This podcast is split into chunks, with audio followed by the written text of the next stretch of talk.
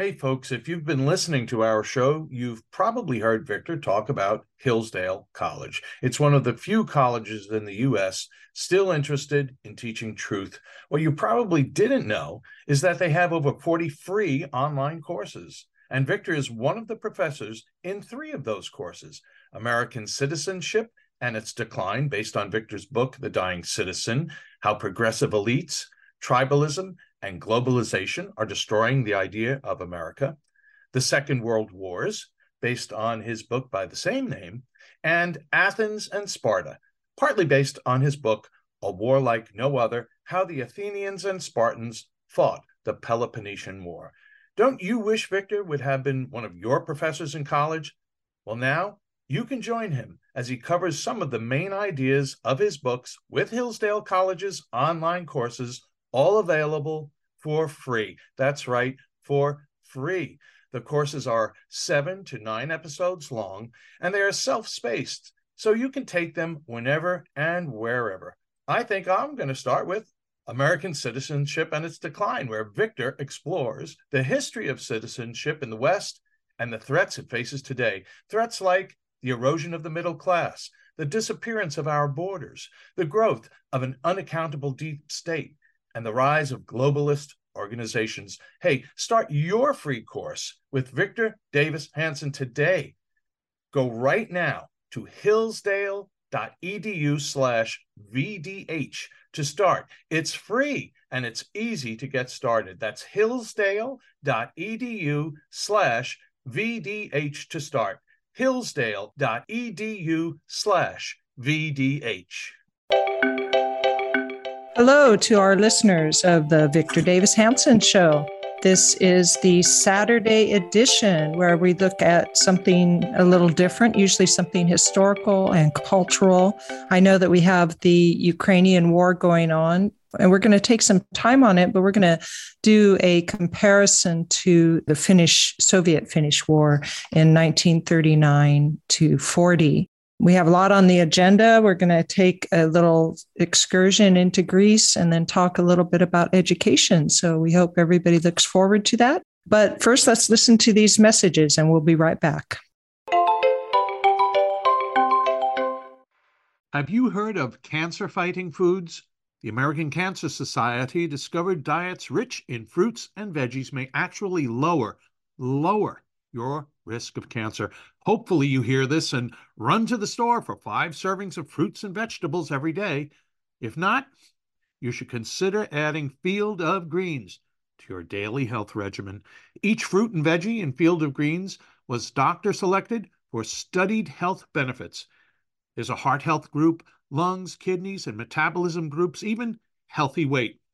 What your body needs is found in each scoop of delicious Field of Greens. Will Field of Greens prevent, treat, or cure cancer? No, but it's so powerful, it promises at your next checkup, your doctor will notice your improved health or your money back. I got you 15% off and free rush shipping. Visit fieldofgreens.com and use the promo code VICTOR, V I C T O R, for your discount. That's promo code VICTOR at fieldofgreens.com, fieldofgreens.com. Can't pay the IRS? Haven't filed in a while? Receiving threatening letters? Yeah, it's about to get worse. The IRS is hiring an army of agents targeting hardworking Americans like you. You need warriors on your side. You need Tax Network USA. Tax Network USA employs brilliant strategies to solve your IRS problems quickly and in your favor. For instance, they've discovered a limited time special offer that the IRS is willing to waive $1 billion in penalties. Find out if you qualify before it's too late. Never call the IRS alone. Let Tax Network USA attorneys handle it. They have preferred direct lines to the IRS. They know which agents to work with and which to avoid. They've resolved over $1 billion in tax debts and offer a best in class guarantee. Schedule your free consultation now. Call 1 800 245 6000. That's 1 800 245 6000 or visit taxnetworkusa.com slash Victor. taxnetworkusa.com slash Victor.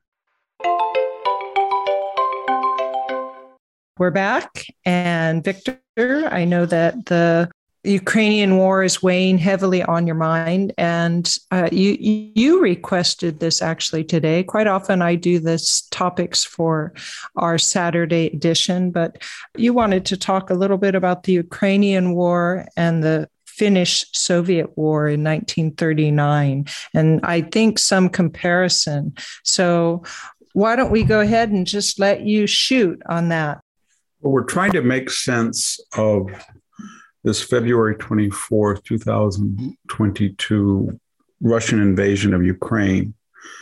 And we're looking for examples. And one of the best examples that can guide us, mutatis mutandis, that's a fancy Latin expression for the necessary changes being made, i.e., across time and space, was at the end of the month, November 30th, 1939, the Soviet Union in all of its glory. Remember, this was right during its non aggression pact, the Molotov Ribbentrop non aggression pact. So it was in league with Hitler and it invaded Finland. Why did it invade Finland? Remember, Finland didn't exist for centuries as an independent, autonomous country.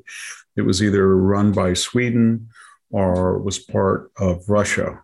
And then during the Bolshevik Revolution of 1970, it broke away and got its autonomy. And there were disputed lands where there were Finnish speakers, but the Russians claimed that they were of strategic importance. They wanted them. So ostensibly, they gave an ultimatum to the Finns. This is important because it's, again, big Russia, small Ukraine, small Finland.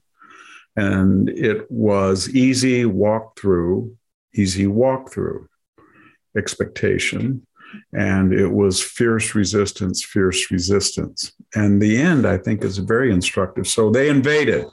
They invaded with over 25 divisions that eventually they had over six, 700,000 people. The population of Finn was like 3 million people. It was half the people were mobilized. That means 18 to 60 and some women.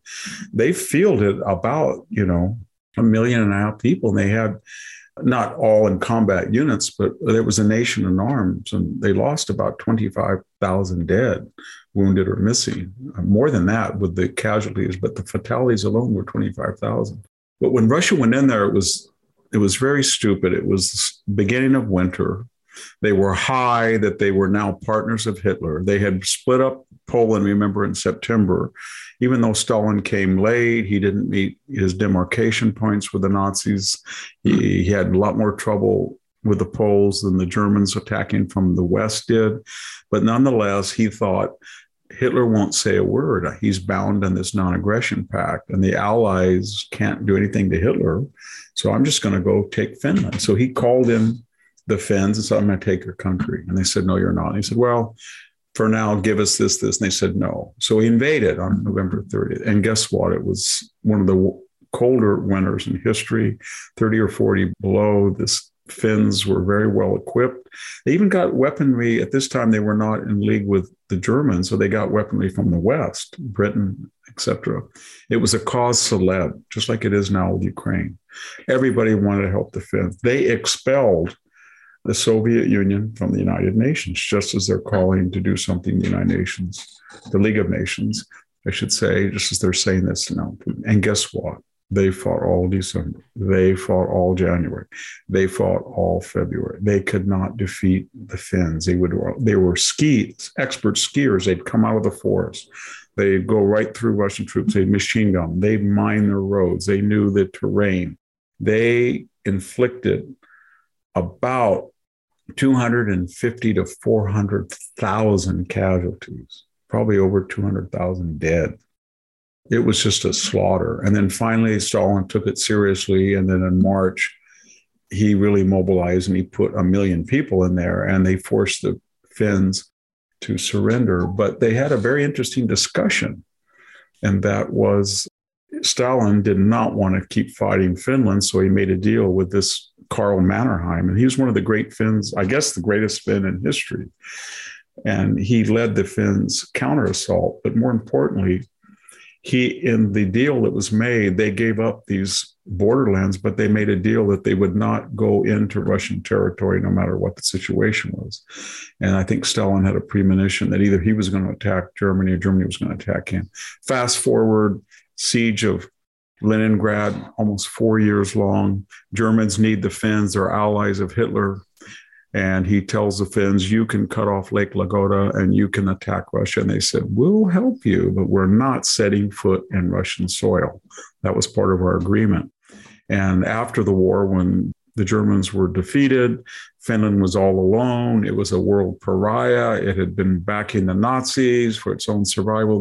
Stalin went to Mannerheim and said, You know what? You kept your agreement when we were on our backs. Even Stalin said, You did not take advantage of this. So we're not going to invade and crush you like we could. But you're going to be like Austria. You're going to be non aligned, no Warsaw Pact, no NATO, and you're going to be neutral. And if you're going to do that, we'll let you go. So, what does that tell us about the Ukraine war? It's the same thing that same Russian arrogance, same ignorance of Russian history that Stalin had, so does Putin, that the Russian army against the Swedes, against the French, against the Nazis, it fights superbly well on its own soil. When it goes into Finland, when it goes into Ukraine, when it goes into Afghanistan, it goes into Poland, it does not fight well. That's what the Finnish, what we know as the Winter War. The second part of it, you know, was the continuation war when it was around Leningrad. The second thing that's very important, and I don't know if Zelensky understands that, Mannerheim never got carried away with the exuberance that he was the darling of the West. The world turned on the Soviet Union. They hated the Soviet Union because it was committing atrocities, because it had aligned itself with the hated Hitler, and because it was a big bully. But he said to himself, These people will not back me when the winds change. I'm going to be alone. And we can only rely on ourselves. And I'm not going to ask foreign countries to come in and fight the Russians, etc. And so when he resisted and he was defeated, he told, he didn't say, come and get us, kill every one of us. We're never giving up. He said, we told you, Mr. Stalin, that we will kill a lot of you. You want to come in, you can defeat us, but we're going to kill so many Russians. And you've got such a tenuous relationship with the Nazis, and they are going to at some point be in the ascendant. So it'd be better for us to be peaceful. And they made an agreement. After all the damage that Stalin had tried to do, they said, if we're on the ascendants, and we will be, and they predicted it. And yet Hitler was so exasperated, he flew in on Mannerheim's birthday in 1942 to beg him to close the ring around Leningrad and go in and take. He said, "Go take Leningrad. You can have it, annex it. We don't want it." He said, Nope, we're not getting anywhere on Russian soil. We'll get anywhere we can help you as long as we stay within the confines of Finland. So then after the war, of course, they were rewarded. Same thing, I think, with Zelensky. He can't get punch drunk and think, you know what, this is incredible. We're the world's darling. Everybody wants us to win. He is up against the same odds that 3 million Finns were up against against the Soviet Union and that's 40 million Ukrainians or 45 maybe originally versus 145 Russians. So what he should do, I think, is to tell Putin, we're never going to give up when you're in your country, but we're going to make life so miserable for you, and you're going to pay a price. Even if we can't win, it would be in your interest stop. And if you stop, we promise that we will not send Ukrainian forces into Russian territory. We will not join the West to hurt you. And we can negotiate the Donbass border regions. If they're 70 or 80% Russian and they're really as pro Putin as you say there are, well, let them take them. We don't want them. And maybe they'll hate you more than they hate us and they'll want to come back. And as far as the Crimea, maybe we'll have a plebiscite or or a demilitarized zone. But there, there has to be a mechanism where he can translate this short term spectacular success into long term strategic advantage, like Mannerheim did in the Finn. Yeah. So, did the Finns end up with Soviets, at least Soviet administration and Soviet, you know, no. I don't know, on their soil at all? They just in surrendered the and in, then in the Cold War, in 1940. Were they? No, no, after, no, no, no, no. I just mean in this small war from oh, no, 39 the, to 40. No, the Winter War. They did not. They did not. They kept their autonomy. Mannerheim kept control. The mm. Soviets agreed that if you give us these, and the irony was that the Soviets came to them and said, We want these borderlands that you took from the Bolsheviks when you declared your independence. They said, no, they're Finnish speaking. They said, we don't care. They were the czars. They're ours. We'll let you have yours. And, and they said, no, come and take them. And then when it was all over, you know, half a million people on both sides casualties, the Soviets said, see, we just want what we wanted in the beginning. And the Finns said, take it.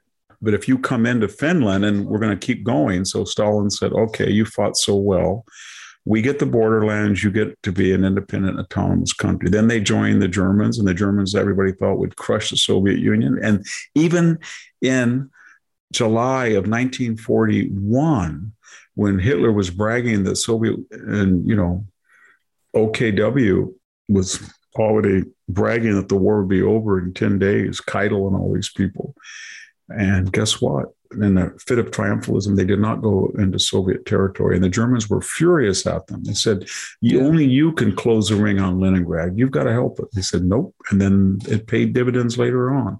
They kept their autonomy, and we call it Finlandization. In other words, that they were neutralized by the Soviets, but they kept their autonomy. And when, guess what? When the war was over and the Soviet Cold War was over, they're an independent, prosperous nation. They're very what a recent poll said they're the happiest people on earth. Wait, they're the drunkest people on earth, aren't they? Oh, and the most on. depressed people You're, on earth. they used to say that about all my friends from Reedley, California, that were Finns. They're of all the Scandinavian peoples, I think I'm not a linguist, a Scandinavian linguist, but they might be philologically the most akin to Swedes. But they surely had a long, long relationship as a Finland was part of Sweden, and the elite spoke Swedish, and the peasant class, I suppose, spoke Finnish. And Mannerheim was a really brilliant guy. I mean, he spoke Finnish and Russian and Swedish and German and French and English. And he lived to be 82, but Zelensky should model himself after him because he was, yeah. a, and he, he grew up in the Tsar's army. I mean, he was a, a very successful officer under Nicholas II. And yeah. uh, so Z- Zelensky has this tendency that in his exuberance to get the Western help, he shakes his finger at people and says, "You've got to do this, and you better do this, and you're and you how, you'll regret this." And I'm thinking, mm, no. Western leaders have, uh, you know, a billion people in Europe, the United States, and Canada, North America that they're responsible to not get nuked. A billion, yeah. and we're not going to get nuked over your war. We're going to help you all we can, but not to the point where we're going to get nuked or get into a nuclear exchange with Russia. Yeah. So the model is then that a smaller country attacked by a bigger country should fight like hell to do as much destruction to that bigger military, the bigger country that they can, but not expect help from anybody. And not to confuse tactical success with strategic finality. In other mm-hmm. words, the final verdict if Russia wants to crush Ukraine, it can, whether it uses tactical nuclear weapons or just mobilizes every Russian there is. But Zelensky's Mannerheim example is to make it such a hell to come into Ukraine and the cost benefit analysis, Putin will not do it, but then give Putin an out the way Mannerheim gave Stalin an out by saying, okay, the borderlands are yours take yeah. them, and then we'll discuss Crimea and we'll have a plebiscite, which they would win. But they have to do that because otherwise, I mean, Mannerheim could have fought to the last Finn and inflicted enormous damage on Stalin, but he would have lost. Yeah. Yeah, so better to find the point at which you can make a deal mm-hmm. and maintain your own autonomy. And I think they're getting close. Once they achieve air parity in Ukraine, that is, they're able to knock down as many planes as they lose, maybe air superiority where they control the skies with anti aircraft missiles, maybe air supremacy where a Russian plane can't take off. At that point, they've won. And yeah. the tactical, and they need to enter strategic discussion. Yeah.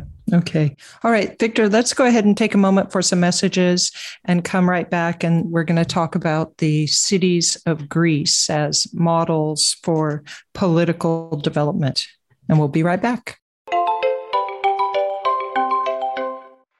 Warmer, sunnier days are calling. Fuel up for them with Factor's no prep, no mess meals. Meet your wellness goals in time for summer thanks to the menu of chef crafted meals with options like Calorie Smart, Protein Plus, and Keto. Factor's fresh, never frozen meals are dietitian approved and ready to eat in just two minutes. So, no matter how busy you are, you'll always have time to enjoy nutritious, great tasting meals. Make today the day you kickstart a new healthy routine. What are you waiting for? For our listeners, Factor is giving you 50% off your first box plus 20% off your next month when you use the promo code VICTOR50 at factormeals.com slash Victor50. Choose from six menu preferences to help you manage calories, maximize protein intake, avoid meat, or simply eat well balanced. With 35 different meals and more than 60 add ons to choose from every week, you'll always have new flavors to explore. Remember to get 50% off your first box plus 20% off your next month. Head to factormeals.com slash Victor50. That's V I C T O R 50 and use the code Victor50.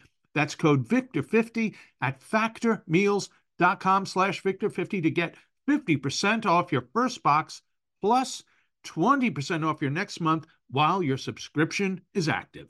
At Just the News, we break the stories others in the media ignore or are too afraid to tell. We did it on Russia collusion, Hunter Biden, and the security and intelligence failures that preceded January 6. Our stories have real impact and reach because we stick to the facts. I'm John Solomon. You can help me expand our honest, unvarnished, and unbiased reporting by becoming a premium member at Just the News. You'll get an ad-free experience and exclusive member-only access to events, and you'll be helping us dig up more truth. Join today at justthenews.com slash subscribe.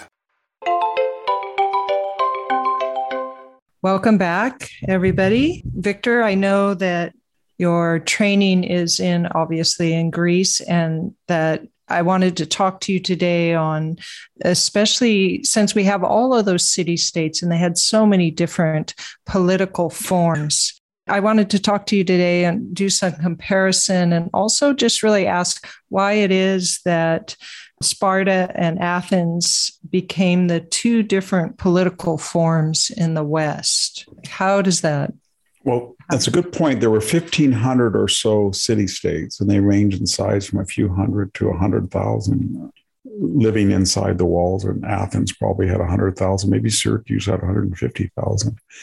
And all of our terms for government originated from this period. So the word autocracy, or the word tyranny, or the word oligarchy, or democracy, they all come from Greece because there was a wide spectrum of constitutional government.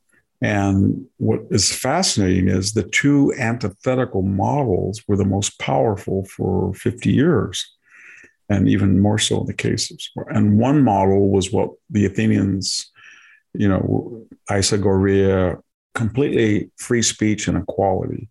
By that I mean each person that could fit into the ecclesia or the assembly, 7,000, maybe twice a month, they had equality of expression and they could make a motion.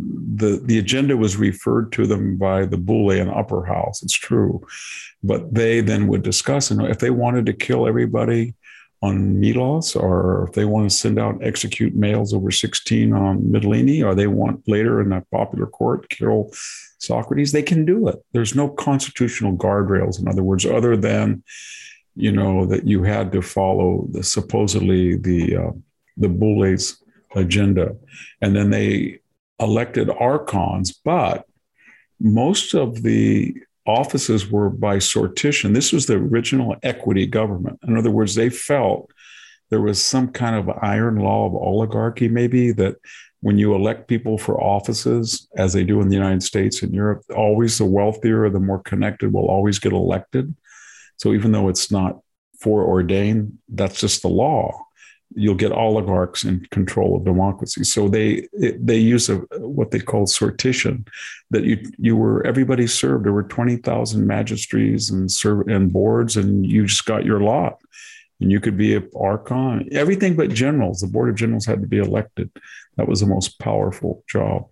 And the primary archon Pericles each year had to be, have a vote of confidence for almost 30 years. But that was a model, and it was imperial, it was cosmopolitan, it was exciting. It had over 150 city states abroad and on the Aegean that were subject states of the Athenian Empire, the Arche Athenaeon, the empire of the Athenians. Okay. And so people thought, well, that's an example of what the power of the onwash really does, because there was a very low property qualification of the 20 to 25 or 30,000 citizens, depending on what period we adjudicate the population numbers. There was a large middle class of hoplites. There was an underclass of rowers. They had a huge imperial fleet. It was a redistributive economy. But there was an antithesis 180 miles to the south. The Spartans were not cosmopolitan Ionians, they were inwardly blinkered Dorians. They were not Democrats, they were oligarchs. They were not seafaring cosmopolitans in that sense, but also maritime powers. Mahan's uh, doctrine that managed of sea power in history, they were hoplite armies. Everything about them was antithetical. They were landlocked. Their port was 19 miles away. Okay, so they had a very different government, but it was the really the first expression of what would become the Roman system, and from the Roman system through the Enlightenment, Montesquieu's spirit of laws and separation of powers, and then the founders. And it was there was an assembly. Every Spartan male over the age of 18 could vote. That was a lower house, like our House of Representatives. There was the Gerousia. Gerousia is Geron is an old man, so it's it's akin to Latin Senex, where we get senate from. The Gerousia was their senate, and then they had ephors that were adjudicators or overseers, kind of like a supreme court, made sure the laws were followed. And then they had an executive. It was a hereditary monarchy, sort of like the British system, but there was two the Agiad kings and the Eurypontids, two families that had a king, and they were the executives, but they were subject to oversight by the ephors and indirectly by the Gerousia and the popular assembly. And that system then was what influenced, and there was a similar one in Crete, that's what influenced the Roman Republic, the res publica, that was not a democracy. So when we look at the descriptions of how this government worked, whether it was in Aristotle, or Thucydides or later in Cicero, the consensus in antiquity was that the constitutional republican system was more stable. And even though it was less representative and it was less volatile and it was less mercurial and less exciting, but it was more long lived. And I think you could make the argument that it was. We're not getting, I'll just finish by saying we're not getting into the crucial area of who got to vote in Athens, there was a low property qualification. So the number of adult males who were free that were not voting was very small. In Sparta, you had to be born to two Spartan parents. And what that percentage of the resident population is probably about 40,000 people. 10,000 adult males probably voted and everybody says, see how restricted? Well, you start from nothing in Persia, nothing in Egypt, nothing in Gaul, nothing in Germania. So any incremental increase in the representation is, is a progress. And so one other thing I think it's important, they had a very different idea of exploitation. Chattel slavery is that an individual free man owns the person of another. Slav from the Slavic word, you know, mostly a white slave during the Ottoman period. People come from Slavia or Slovakia, and uh, that was the root of the word. But doulos is the word in Greece, and it refers to somebody could be owned. And that was in democracy, that population of slaves might have been over 100,000. Think of it. They worked in the Athenian mines, they were potters, they were, I think uh, I made the argument in one scholarly article that almost all, every farmer of 10 acres or more owned a, a slave. In Sparta, they didn't do that. They had an entire serf population in other words, they conquer the nearby and more fertile valleys of Messenia on the other side of Mount Taygetus, you know, what today we know as Kalamata, Mount Ithome, and the, the ancient Hellenistic or fourth, late fourth century, I should say, city of Messenia. And scholars have argued over ever since which is more exploitative, having serfs or having slaves, which leads to quicker abolition, which is more repressive. They have categories of freedom rather than just free versus slave. Can you have democracy without a slave class because you need to free up people for the time to participate in a pre-industrial society? So the chattel slavery allowed people to be more democratic, whereas serfs. One thing I'll leave you with is it required if you're going to enslave 300,000 people, 250,000, who knows, in Messenia, the wealthiest farmland in the Peloponnese, then you need a police force.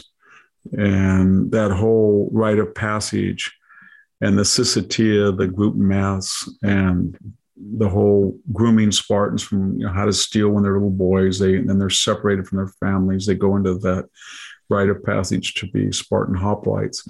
That started out as a SWAT team, an internal Gestapo force to hunt down wayward serfs or helots. Helot is the Greek word helotai, just mean those who have been taken. And they were assigned a plot, their family plot, and they probably had to give either somewhere between one sixth and a half of the food to Sparta. Look at the circular situation. They gave the food to Sparta. They trucked it over, drove it over the hills.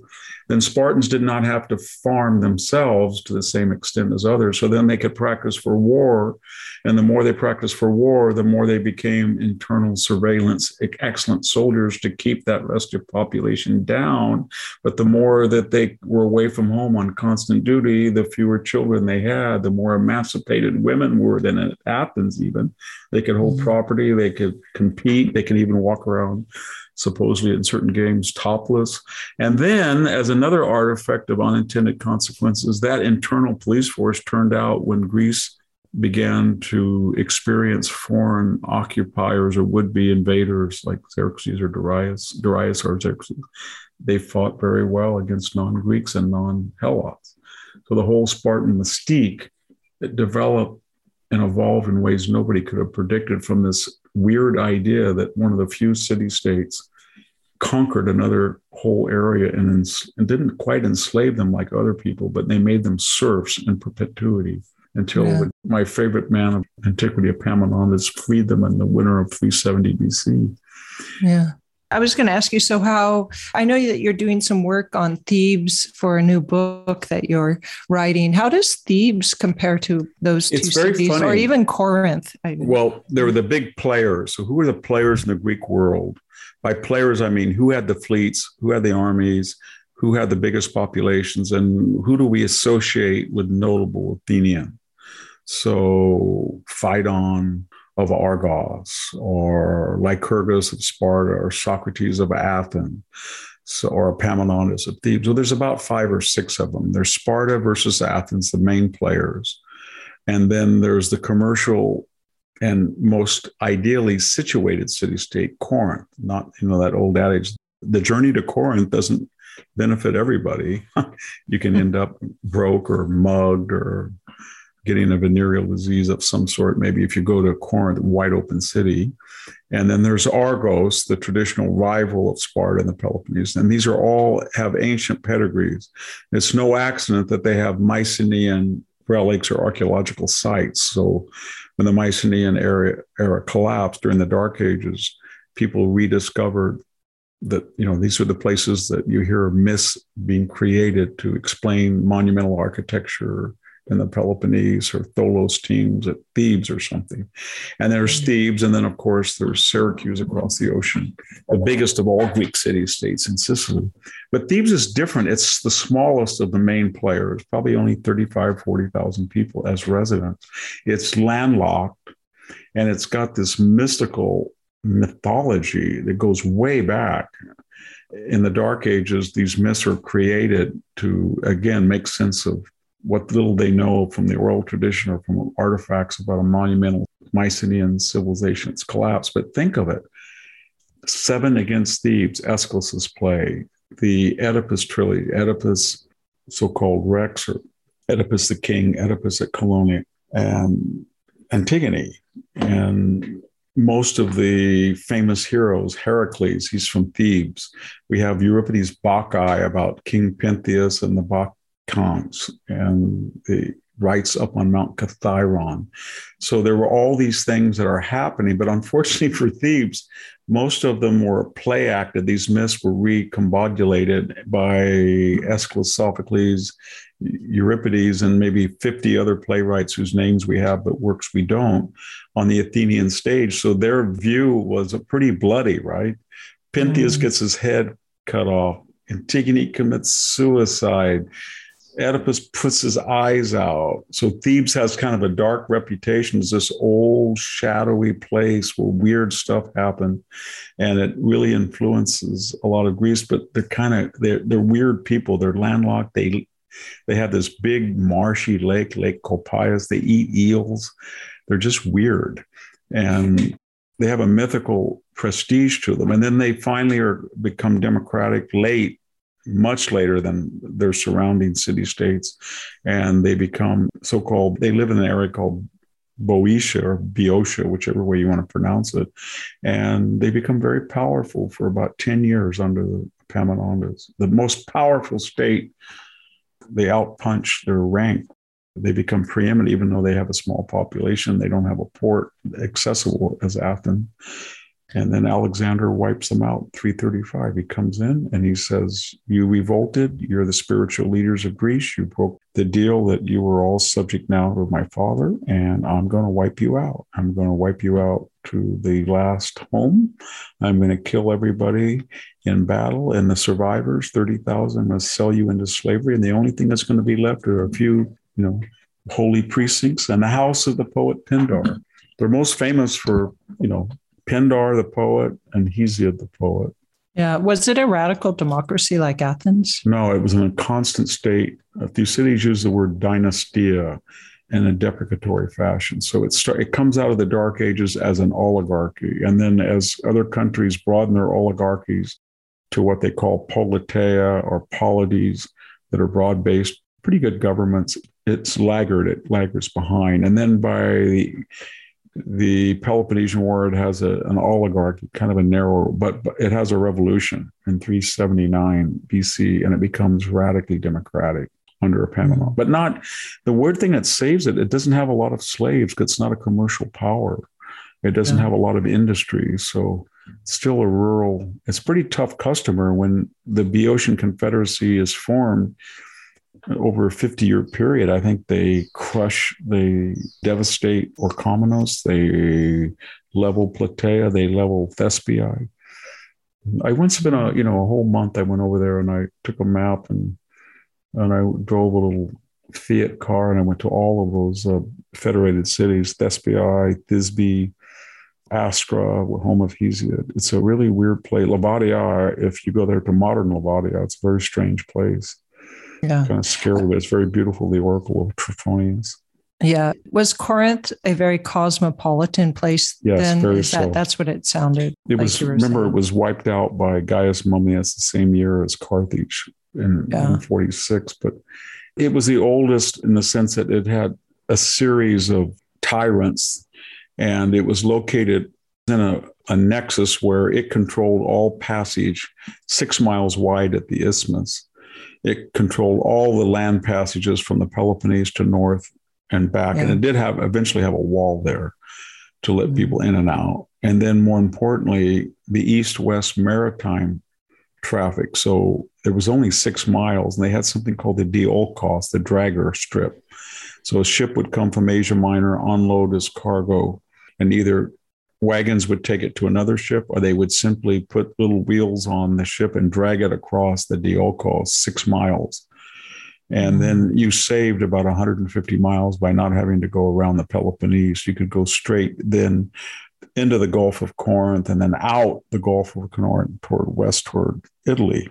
And then I think in the 1880s or 90s, the French dug a, a huge canal and they didn't use locks. So when you look at it today, it's kind of scary. You look straight down, it's so deeply cut because the elevations were not the same, but they got away with not having a lock. And if anybody goes to Greece at all, there's daily or hourly little excursions you can go through the six mile.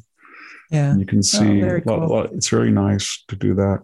Yeah. Doesn't Corinth have some of the more spectacular, you know, archaeological dig It does. Um, digs, it, yeah. Yeah, there's a temple to, as I remember, a temple to Zeus there. There's a Roman and a Greek theater there.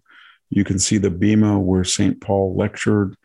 It's got the nicest, I think, the nicest on site museum of any site in Greece. It's probably the best catalog preserved and tourist friendly.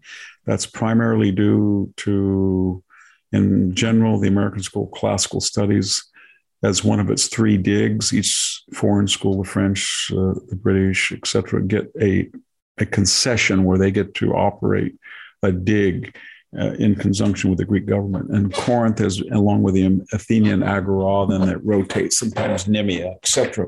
But Corinth was uh, traditionally for 100 years excavated by the Americans. And Sherman Williams painter, a wonderful man named Charles Williams and Nancy Bookidis, they were the, when I was there, they co-ran the excavations. They did a wonderful job of writing about it in the American School publication Hesper. But then it was required for every member of the American School of Classical Studies in the spring to excavate in Corinth.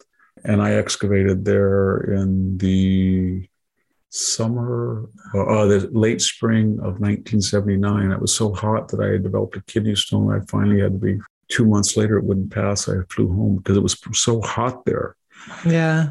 We were excavating, three of us there. It was very, uh, it was very interesting and instructive to learn archaeology. You had to have notebooks, you had to catalog pottery, you had to learn architecture. I'd also had a course earlier, my first time I went to Greece with William Dinsmoor Jr., who taught us a lot about Greek architecture. You know, now that you're mentioning archaeology, I've always wondered because I know at the, and this is way off from Greece, it's on Crete, obviously, but the Minoan site, they always yes. complain about what Arthur Evans did there. Yeah, Do you know contra- what the yeah. specific complaints are about his? Uh, he's the founder of modern archaeology. He discovered a earlier civilization in Crete that we know was in Thera and other places.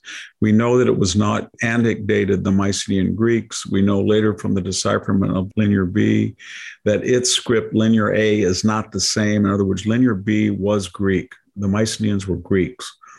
Linear A is some type of Semitic languages language, but we don't have enough examples on clay tablets.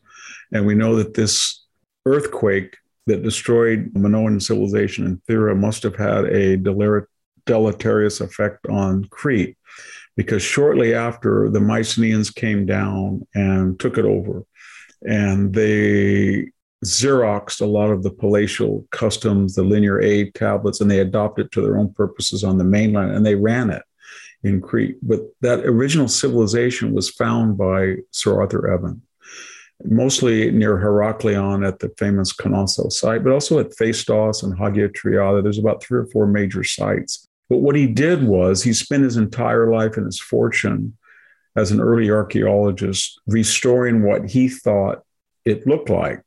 So he would excavate a pillar and he'd find 10% of it. He would reconstruct the pillar. And he did that on the basis of mythological descriptions of King Minos. And he really believed these were accurate that there was a King Minos, there was a Minotaur, and then, more importantly, he had frescoes where the people, Cretan women, were shown inside a palace so he could see the structure. So if you go to Knossos, he reconstructed. If you're a purist and an archaeologist, you say, well, he reconstructed it in the wrong way we know now. That portico, that bridge, that walkway is not right. Yeah. And if you're a tourist, you don't really care. You just think this is gives me a sense of what the Minoans are. And then secondly, we have from his notebooks descriptions of he was trying to decipher this linear A, and people didn't understand that it was mud brick that had been baked. And so there were several dozen, I can't remember the exact number of linear A tablets that were inadequately stored. And when rains came, they melted. Oh, they were oh, destroyed. No. So people today have said, had he known what we know as archaeological scientific scholars, we could have excavated that on according to modern principles, and we might have had a better chance of deciphering linear A, or yeah. we could do what we did at Phaistos and show things what it could be, or what we see at Thera. But you have to judge people on some part on the mores of the time. And the bottom line was he was a man who devoted his entire life going out into what a really wild place Crete was in those times and suffered a lot out in the field. And he did what he thought he could do to promote the study of antiquity. Yeah, and he sure did a lot for he that. Did. That's for sure. All right, so let's go ahead and take a moment for some messages and come right back. And speaking of education, we're going to talk a little bit about the traditional liberal education. We'll be right back. Achieving a gorgeous grin from home isn't a total mystery with Byte clear aligners. Just don't be surprised if all of your sleuthing friends start asking, What's your secret? Begin by ordering your at home impression kit today for only $14.95. Byte clear aligners are doctor directed and delivered to your door. Treatment costs thousands less than braces. Plus, they offer flexible financing, accept eligible insurance, and you can pay with your HSA FSA. Get 80% off your impression kit when you use code WONDERY at Byte.com. That's B-Y-T-E dot com. Start your confidence journey today with Byte. Angie's List is now Angie, and we've heard a lot of theories about why. I thought it was an eco move. Fewer words, less paper. No, it was so you could say it faster. No, it's to be more iconic. Must be a tech thing. But those aren't quite right. It's because now you can compare upfront prices, book a service instantly, and even get your project handled from start to finish. Sounds easy. It is, and it makes us so much more than just a list. Get started at Angie.com. That's A N G I, or download the app today. Welcome back, everybody. Yeah. So, Victor, this is something that interests me. I definitely have a passion for education system and a good education. And so I thought I would ask you today, because we're always talking about a, you know, what education is not today and the indoctrination is not teaching contemplation, but programming people instead. And we refer to this old time liberal education, not liberal as we see it today.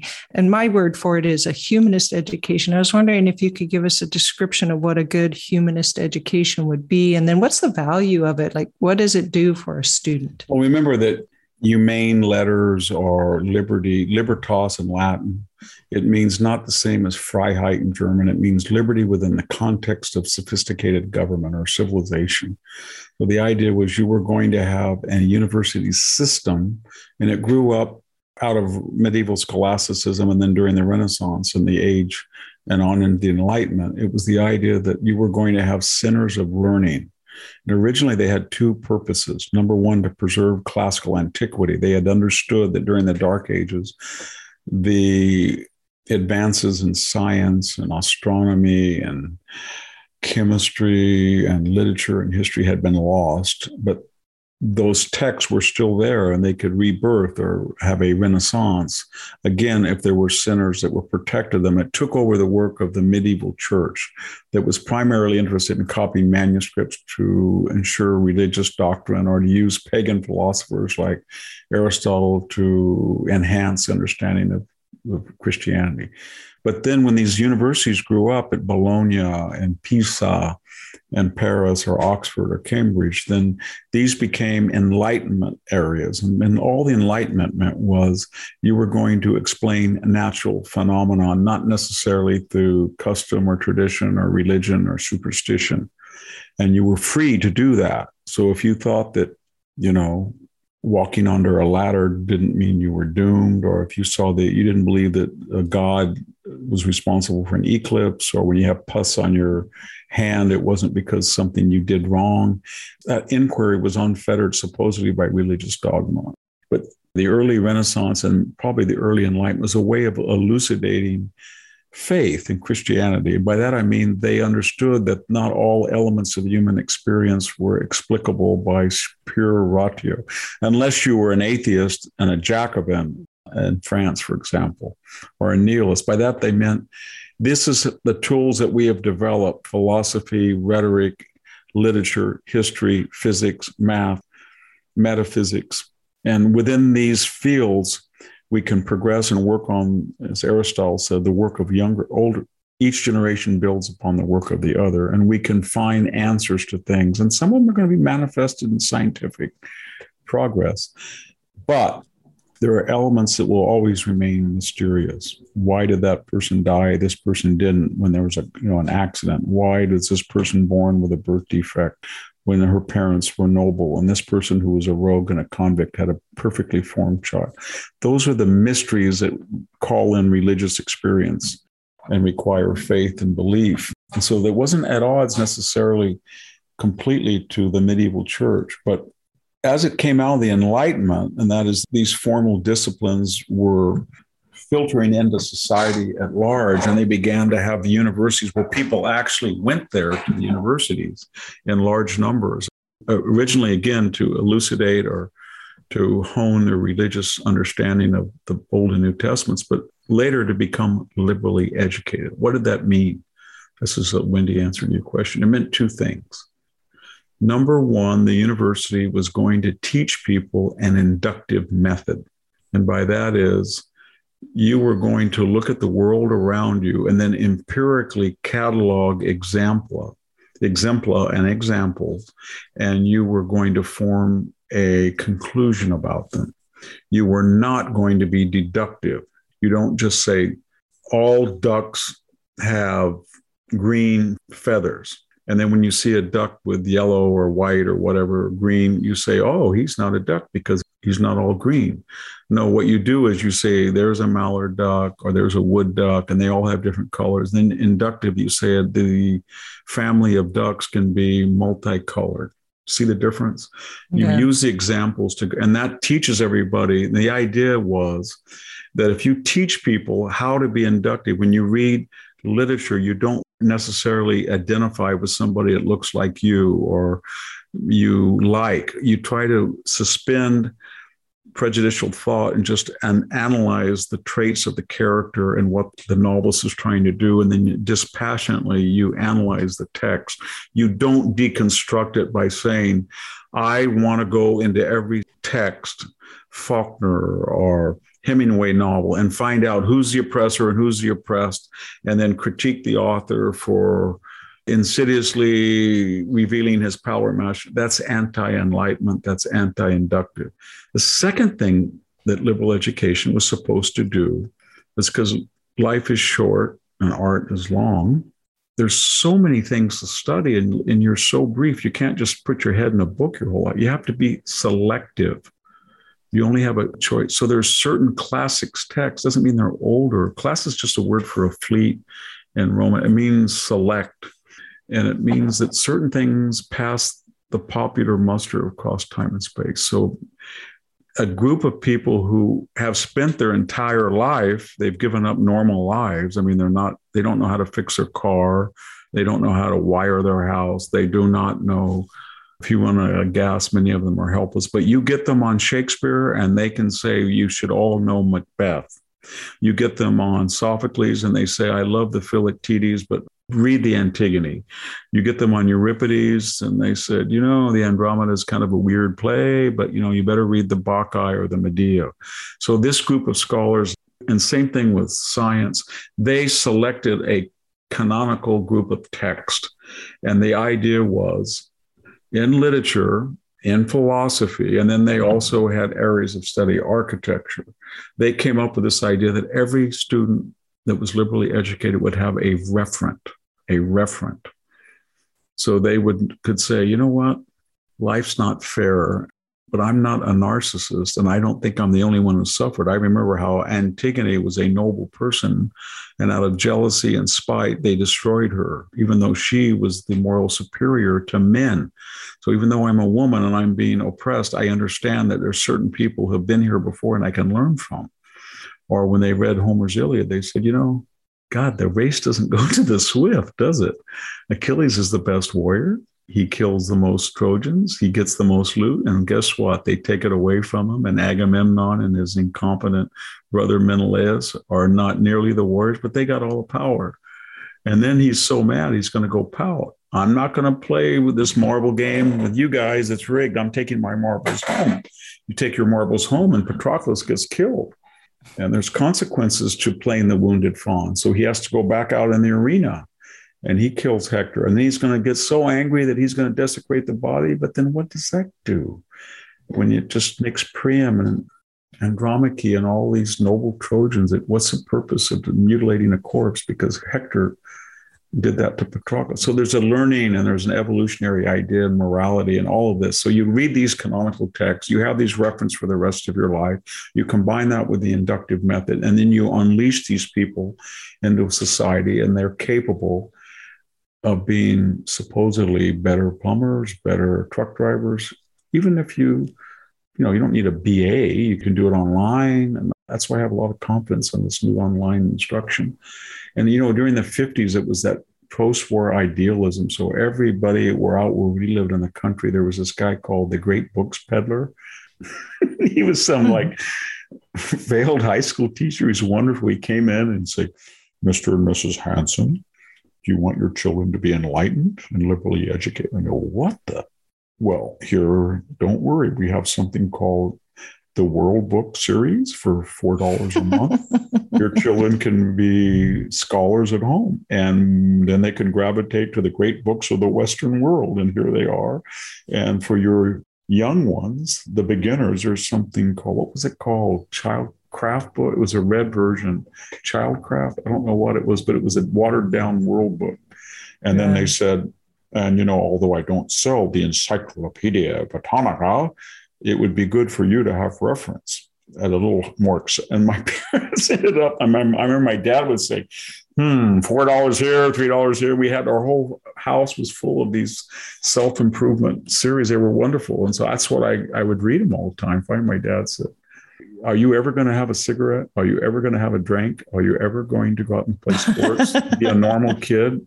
Because I've worked you to death. And when you work, you don't have a normal life. You got to date, date. You got to enjoy life. You're just a sourpuss reading with your head in those books. Come on, your brother doesn't do that.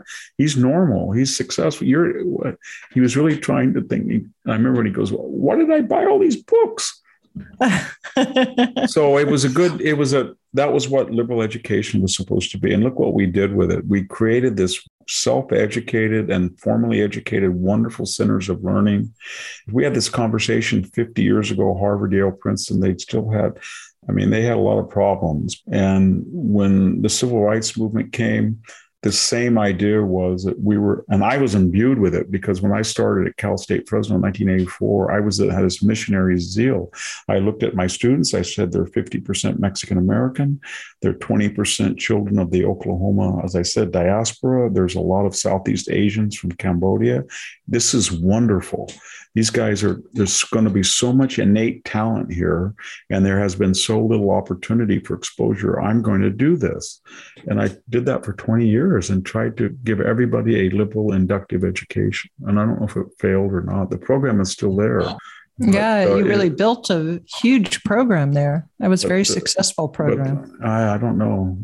I paid a, a, familial price, you know, getting up at six in the morning and coming home at eight at night, and you know, your head trying to publish when you're teaching some years five classes a semester, 10 a year and different or five different preps. Yeah. And anyway, but that was the idea. And it's really sad that we have a deductive education now. It's not enlightenment, it's not renaissance. You go to a Stanford, Princeton, Harvard, Yale, and when you take your general education, you start with the idea we're going to prove that the United States is racist in this class. We're going to tell you that Chinese civilization is better than Western civilization. And we're going to do this because you've been brainwashed. Well, they weren't brainwashed. If you read Will Durant or all these popular accounts, they're very fair in assessing Indian or Chinese contributions to the West. They're Westerners, so they concentrate on the West, but they're not exclusionary. That's a myth yeah. that the left has created. In any case, it's died now. So there is no free speech in the university. There is no inductive education. A student knows that they cannot say certain things. They can't say that they identify with a particular character if it's politically incorrect. And they don't have a lot of reference because they take these courses with a dash studies environmental studies, Asian American studies, Black studies, women's studies, leisure studies, peace studies. They're and then just, they can't study certain things either. No, like you're can't. not going to, I mean, how many colleges or universities have a history of warfare? I mean, none, none. Not, I had I two, even in high school. I mean, I had two wonderful teachers, a Mr. Hodges that was a history teacher, and Mrs. Hearn, was a liturgy, and poor agrarian Selma. I remember Mrs. Hearn said, We're going to read the great books, even had this series of great books we read. We read Chekhov, we read the Aeneid, we read Dickens, and then we would get these words, and she said, "Well, how are you going to understand that? You need to get your little vocabulary list." So you'd write all the words you didn't know, and then I said to her, "Well, I have to keep flipping." She goes, "Well, then you got to get index cards and make little vocabulary cards to build your vocabulary." and then she would correct your grammar, diagram sentences, and then Mister Hodges was always, we will do no multiple choice. I think multiple choice, actually, I've never given a multiple choice test in my entire life. I always looked down on it. I was snobby. I said, they're just robotic.